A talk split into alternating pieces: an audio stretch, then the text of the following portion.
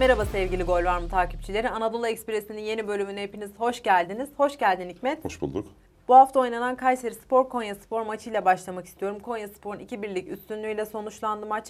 Maç sonunda Berna Gözbaşı'nın da açıklamaları vardı. O ayrı bir şeydir ama biz biraz saha içine bakalım istiyorum. Kayseri de beğendiğimiz takımlardan biriydi. Keza sürekli alıyoruz. Konya'yı da zaten gediklisi yaptık Anadolu Ekspresi'nin. Bu iki takımın çarpışmasında neler oldu? Şimdi en keyifli maçlardan bir tanesini oynadı Kayseri ile Konyaspor. İkisi de kendi oyununu rakibe kabul ettirmeye çalışan takımlar.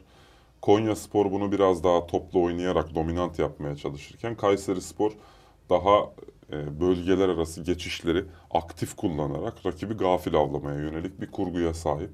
İkisi de birbirinin zayıf noktalarında güçlü oldukları unsurlarla öne çıkan takımlardı. Kayserispor kendi sahasında oynadı ve ciddi seyirci desteği de vardı. Kayseri Spor açısından Berna Gözbaşı'nın istifası çok ön plana çıktı. Fakat oynanan oyun bence oldukça keyifliydi. Yani Konya Spor'un galip gelmesinden bağımsız değerlendirmek lazım. Kayseri'nin gösterdiği performansa bakmak lazım. Kayseri Spor bundan iki sene önce düşmenin adaylarından bir tanesi gibi gösterilirken bugün Avrupa Kupaları hedefiyle yola devam ediyorsa bu noktada yönetimlerin uyguladığı stratejiyi takdir etmek lazım. Transfer tahtası kapalı olan bir takım aynı zamanda Kayseri Spor. E, Konya maça klasik anlayışıyla başladı. Konya Spor'un bölgeleri işleme biçimini haftalardır anlatıyoruz. Bu anlamda Konya Spor Lig'in topla oynama bakımından en becerikli takımlarından bir tanesi. Türkiye'de çok kullanılmayan hibrit bir anlayışa sahip Konya Spor. İşte kısa paslarda da iyi, uzunları da isabetli. Driplinglerle kısa paslı çıkış setleri birbirini dengeliyor. Konya Spor'un farklı bir oyun anlayışı var. O yüzden Konya Spor'u izlemekten ciddi anlamda keyif alıyorum. Konya'nın isabetli attığı uzun topları Kayseri Spor'a ekstra efor sarf ettirdi. Kayseri Spor'u yoran etkenlerden bir tanesi de buydu. Belki maçı berabere getirebilecek pozisyonları buldu Kayseri Spor. Fakat son noktada dinç kalabilmek çok önemli. Şimdi Konya Spor rakibi yormak istediği zaman uzun topları kullanmaya başlıyor. İşte Sehic'le atıyor, Calvo'yla orta sahaya kadar çıkıp orta sahadan diagonal atıyor. Calvo lig, ligin en riskli pas deneyen, sıkça top kaybı yapan, savunmasını çoğu noktada e, aciz durumda bırakabilecek kadar fazla risk alan ama özgüveni en yüksek stoper oyuncularından bir tanesi. Yani tabir olarak e, baskın oyunun stoperlerinden bir tanesiydi Calvo. Şimdi aldığım notlara bakıyorum. Konya Spor'da Soner sanıyorum ligde en fazla isabetli şut atan ikinci oyuncuydu. Soner'in çok değişik bir rolü var Konya Spor içerisinde. O da her alanda artı bir sağlayan bir oyuncu. Kayseri Spor'un buna alan savunmasıyla cevap verdiğini görüyoruz. Konya Spor birçok noktada sahte koşuyla tehdit edildi. Fakat Konya'nın bu anlamda savunması oturmuş bir anlayışa sahip olduğu için bu sahte koşuları yemedi. Fakat Kayseri Spor'un kurgu olarak çıktığı pozisyon doğruydu. İşte kanat oyuncuları bekleri geriye doğru püskürtme amaçlı koşular yaptılar. Stoperlerin aralarına özellikle offside'da tuttukları bir oyuncu soktu Kayseri Spor. Savunma çizgisini biraz daha geri ittirmek adına. Fakat Konya maç boyunca kendi oyun disiplininden vazgeçmedi. Vazgeçmedi evet. Kayseri Spor aynı bu oyunu farklı bir takımla oynasaydı çok ciddi, spektaküler bir galibiyet alabilirdi mesela. Bu noktada Kayseri'yi de Konya'yı da ayrıca tebrik etmek gerekir. Konya daha evet o tutan oyunundan dolayı 2-1'lik bence. Yoksa e, dediğin gibi senin de skor çok farklı olabilir. Kayseri gerçekten çok iyi futbol oynadı. Ve çok farklı varyasyonlar denedi. İşte Kemen'in attığı bir koşu vardı mesela. Bunu ligin başından beri anlatıyoruz. Bu tedbir alınamayan koşulardan bir tanesidir. Yani ya adam adam oynayacaksınız ya da çok yüksek düzeyde disiplinli bir alan savunması yapacaksınız. Kemen sağ açığın olması gereken bölgeye koşu atarken sağ açık oyuncusu yay civarına giriyor mesela. Hani bunların her birisi Çalışılmış. sekans olarak paylaşılmış, çalışılmış, ortak akılla üretilmiş hücum varyasyonları. Konyaspor'un bunu yememesinin sebepleri de bölgesinde kendi alanlarının çok keskin çizgilerle ayrılmış oyuncularla uzun süredir oynuyor olmasından kaynaklı. Kayseri hat aralarını işlemeye çalıştı. Fakat Konyaspor öyle bir konumlandı ki Kayseri'nin adam soktuğu her yerde yakın bir Konyalı vardı. Bence çok keyifli bir maçtı. Konyaspor'un galibiyetini öngörüyordum fakat Kayseri 1-0 öne geçince oyun galiba başka bir yere evrilecek derken Konya 2-1 galip geldi. Peki aynı durum Alanya Spor, Adana Demirspor maçı için de geçerli mi? Çünkü o maçı da seninle konuşmuştuk. Adana'nın ben bir adım önde olduğunu düşünüyordum ama maç 0-0 e, bitti. Bu maçı beraberliğe getiren faktörler neydi? Maçı beraberliğe getiren faktörler Belhanda'nın kırmızı kartıydı öncelikle. Şimdi Alanya Spor'un sahaya çıktığı kurguda 3 stoperle çıkmış gibi görünüyor. Bu 3 stoperin hiçbirisi stoper değil. Fatih Aksoy orta saha orijinli, Balkoves bek orijinli, Fer orta saha orijinli. Savunmasız bir savunmayla çıktı Alanya Spor. Şimdi bu tabii ki Adana Demirspor'un ön hattından kaynaklanan bir değişiklik olabilir. Bunu kabul ediyorum. Demirspor'un sahadaki yayılımı rakipler açısından karşılanması zor bir sistematik. Alanya Spor buna savunma oyuncularını maksimum yüksek perdeye çıkartıp karşılayarak cevap vermek istedi. Belhanda atıldıktan sonra Demirspor'un en etkin olacağının öngörüldüğü ceza yayı ve civarına hiç giremediğini gördük. Şimdi burada asimetrik bir kurgu denedi ilk başta Montella. Sol taraf biraz daha savunma tandanslı hareket ederken işte Svensson da şuralarda konumlandı.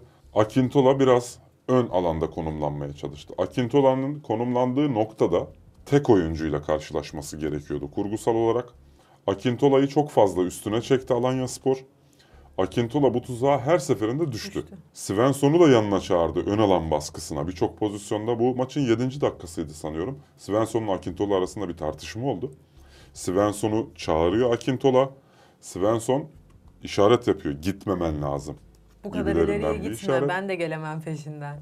Aralarında oluşan boşluğa Alanya Spor oyuncuyu sokup orayı işleyerek girmeye çalıştı. Birkaç sefer yaşandı bu pozisyon ve Svensson her pozisyonda işte şu bölgelerde falan müdahale etmek durumunda kaldı. Bu kadar alanı tek başına kat etti Alanya işleyerek geldi. Bu noktada Akintola'nın evet ofansif düşüncesi ağır basıyor olsa da bölge disiplininden uzaklaştığını gördük. Alanya Spor bu bölgeyi boşaltsa dahi hatta sol tarafta e, savunma zafiyetleri ön planda olan Rodriguez alanını boşaltsa dahi belirli bir kurgunun dışına çıkmadan hücum ettiğini gördük. İşte bu da Farioli'nin e, karakteristik yapısını özetleyen şeylerden bir tanesi. Ne olursa olsun savunmadan topla çıkılacak hücum. Kesinlikle yani oyuncuları ön alana da çekse mesela atıyorum bu oyuncuların arasında bir iletişim biçimi vardır muhtemelen. İşte stoperler kendi aralarında paslaşırken kanat bek oyuncusu orta sahada ikinci bölgede konumlandıysa ona topun gelmesi gereken bir dakika ya da saniye ya da bir e, kurulum sıralaması var. Onun dışına çıkmıyor Alanya Spor. Birçok pozisyonda sahanın çeşitli bölgelerinde boşluklar buldu. Fakat kendi kurgusunun o kadar taviz vermeyen bir yapıya sahip ki 10 kişilik Demirspor'u aşamadı Alanya. E, bunu yine Farioli'nin e, muazzam kurguculuğuna ve kendi sistematiğinin dışına çıkmayan, çok fazla inisiyatif tanımayan evet. Anlayışına bağlayabiliriz. Çift onunla oynamasına rağmen bu kadar rakip sahada yerleşemeyen bir Demirspor'un olması soru işaretlerinden bir tanesi. Çünkü bence zaten oyuncu profilleri itibariyle en baskın olması gereken alan şu bölge. Buraya giremedi Adana Demirspor. Yani 11 kişiyken de giremedi, 10 kişiyken de giremedi. Ertaç'ın ekstra performansı olmasa muhtemelen bu maçtan mağlup ayrılacaklardı. E, Belhanda'nın her sene gördüğü klasik Kırmızı Kartlardan kartlardan bir tanesi. Evet. Rakipler üstüne oynadığı zaman, onu tahrik ettiği zaman hiçbir şekilde o oyunun içerisinde kalmayı başaramıyor. Bu konuda mental problemi hep vardı, şu anda da var. Türkiye'de de bu kullanılıyor. Artık bu noktada birazcık neden ben devamlı böyle pozisyonlarda kırmızı kart görüyorum diye düşünmesinin gerektiğini düşünüyorum. O da keyifli bir maçtı 0-0 bitmesine rağmen çok zevk aldığım oyunlardan bir tanesiydi. Farklı defans kurgusuyla çıkmış olmasına rağmen Demirspor'un bunu işleyememesini Demirspor'un eksisi olarak yazıyorum. Golsüz maçın ardından 3-3'lük e, Karagümrük e, Gaziantep maçını sormak istiyorum sana. Sanki Pirlo çok da ülkemize böyle gel yani futbol anlayışıyla Karagümrük'te çok fark yaratamadı gibi görünse de mutlaka dikkat çeken noktalar vardır diye düşünüyorum. Senin bu konudaki görüşlerin neler? Şimdi Gaziantepspor'un bir problemi var. Öne geçtiği maçları veriyor. Yani bu kaçıncı oldu hesaplamadım. Fakat bu kadar rahat skor aldığı bir maçta ki duran top maçıydı. Karagümrük Gaziantep maçı. Duran toplar belirledi maçın skorunu. Gerek Antep'in ön alandaki ofansif duran top aksiyonları, gerek de savunmada yapılan organizasyonları karşılayamaması bu maçı 3-3'e getiren unsurlar. Antep'in bireysel olarak baktığınızda çok kaliteli ayakları var. Normal şartlar altında çok fazla kadroda düşünülmeyecek, transfer edilmeye edilmesi istenmeyecek türevde oyunculara da sahip mesela Antep. Bundan iyi bir kimya oluşturulmuştu ligin başında ve kontrol edilmesi zor bir takıma dönüşmüştü. Şimdi her takımın bir düşüş trendi var. Gaziantep Spor öne geçtiği maçlarda o kadar fazla puan verdi ki şu anda ligdeki konumundan çok daha üst seviyelerde Olabilirdi. olabilirdi. Pirlo'nun takımları genel itibariyle bir yarıda farklı bir oyun oynuyor, ikinci yarıda farklı bir oyun oynuyor. Ben teknik direktörlerle şimdiye kadar yaptığım sohbetlerde oyunların devreleri zaman dilimlerine bölerek planlama yaptıklarını öğrenmiştim mesela. Pirlo birinci devre ve ikinci devre gibi bir program yapıyormuş gibi görünüyor sahadaki e, oynanan futbola baktığımız zaman. Bu noktada Gaziantep'in tabii rakibi karşılama biçimi de önemli. Onu es geçmeyelim. Maxim istediği her an tehlike yarattı gümrük karşısında. Figueredo çok fazla topla buluştu. Şimdi bunlara karşı özel bir tedbir alınmadığını söyleyebiliriz gümrük tarafından. Savunmada almadıkları aksiyonları ofansta alabildiler gümrük. Yani bu kadar farklı skorlarla bitmesinin, çok gol atılmasının sebebi hücuma verdiği aksiyon kıymetini sanıyorum ki savunmaya vermiyor Vermiyor. Karagümrük. Öyle görünüyor ya da rakipleri doğru işliyor da diyebiliriz buna. Ama ben savunmadaki duran top karşılama meselesinde problemli gördüm Karagümrük'ü. Çünkü Ertuğrul Ersoy'un bu kadar rahat o topa vurması, işte perdelemeyi siz tribünden izlerken ya da televizyondan izlerken görüyorsunuz. Şimdi perdeleme yapacak oyuncunun o topa vurmayacağını biliyorsunuz. Fakat orada dört kişilik bir kalabalık yerleşiyor. Bu dört kişi vurucu oyuncuyu tespit edemiyor kendi arasında. Yani burada bir iletişimsizlik söz konusu. Duran top tamamıyla iletişim meselesidir. İşte birisi gördüğünü diğerine aktarır. Vuracak oyuncuyu birbirine işaret edebilirler. Vuracak oyuncuyu karşılayacak oyuncu savunmada sıçradığında o topu karşılayabilecek kalibrede bir oyuncu olması lazım vesaire. Çok fazla alt başlığı var. Duran toplarda ligimizde gol atamayan az sayıda takım var. Gaziantep bunların tam tersi. Sıkça duran toptan gol bulan bir takım. Bu organizasyonlara özel olarak çalışıyorlar. Karagümrük'ün attığı gollerdeki başatı unsur en fazla fark yaratan oyuncu bence Borini. Borini Türkiye'deki savunmaların sistematiğini çok güzel çözmüş. Sahte 9 oynadığında ya da kanada yakın oynadığında kimi nereye taşıyacağını, o bölgeye hangi arkadaşının gireceğini çok iyi programlıyor. Lig genelinde bu maç özelinde bahsetmek istediğim bir şey var. Pozisyon takipçiliği çok önemli. Takımlar idmanların sonunda bitiricilik çalışırlar. İşte Galatasaray buna özellikle çalışıp değer veriyor. Bunu biliyoruz. Bu noktada da en fazla takipçi oyuncu idmanlarda kendi izlediğim kadarıyla mesela Mata. Birinci vuruştan daha kıymetli görüyorlar İkinci pozisyon takipçiliğini. Borini de o şekilde. Borini kim vurursa vursun topun düşeceği yerde konumlanmaya çalışıyor. Attığı gol de bunun göstergesi. Bu çok önemli bir şey.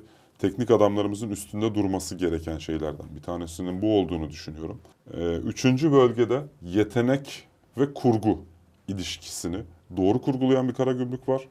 Birinci bölgede yetenek ve savunma karşılama kurgusunu oturtamamış bir Karagümrük var. Gaziantep'te genel itibariyle ben üçlü savunmamla ya da dörtlü bloğumla rakibi karşılarım. Ön alandaki oyuncularım bir şekilde bitirir diyerek bugüne kadar geldi. Spontane bir hücum.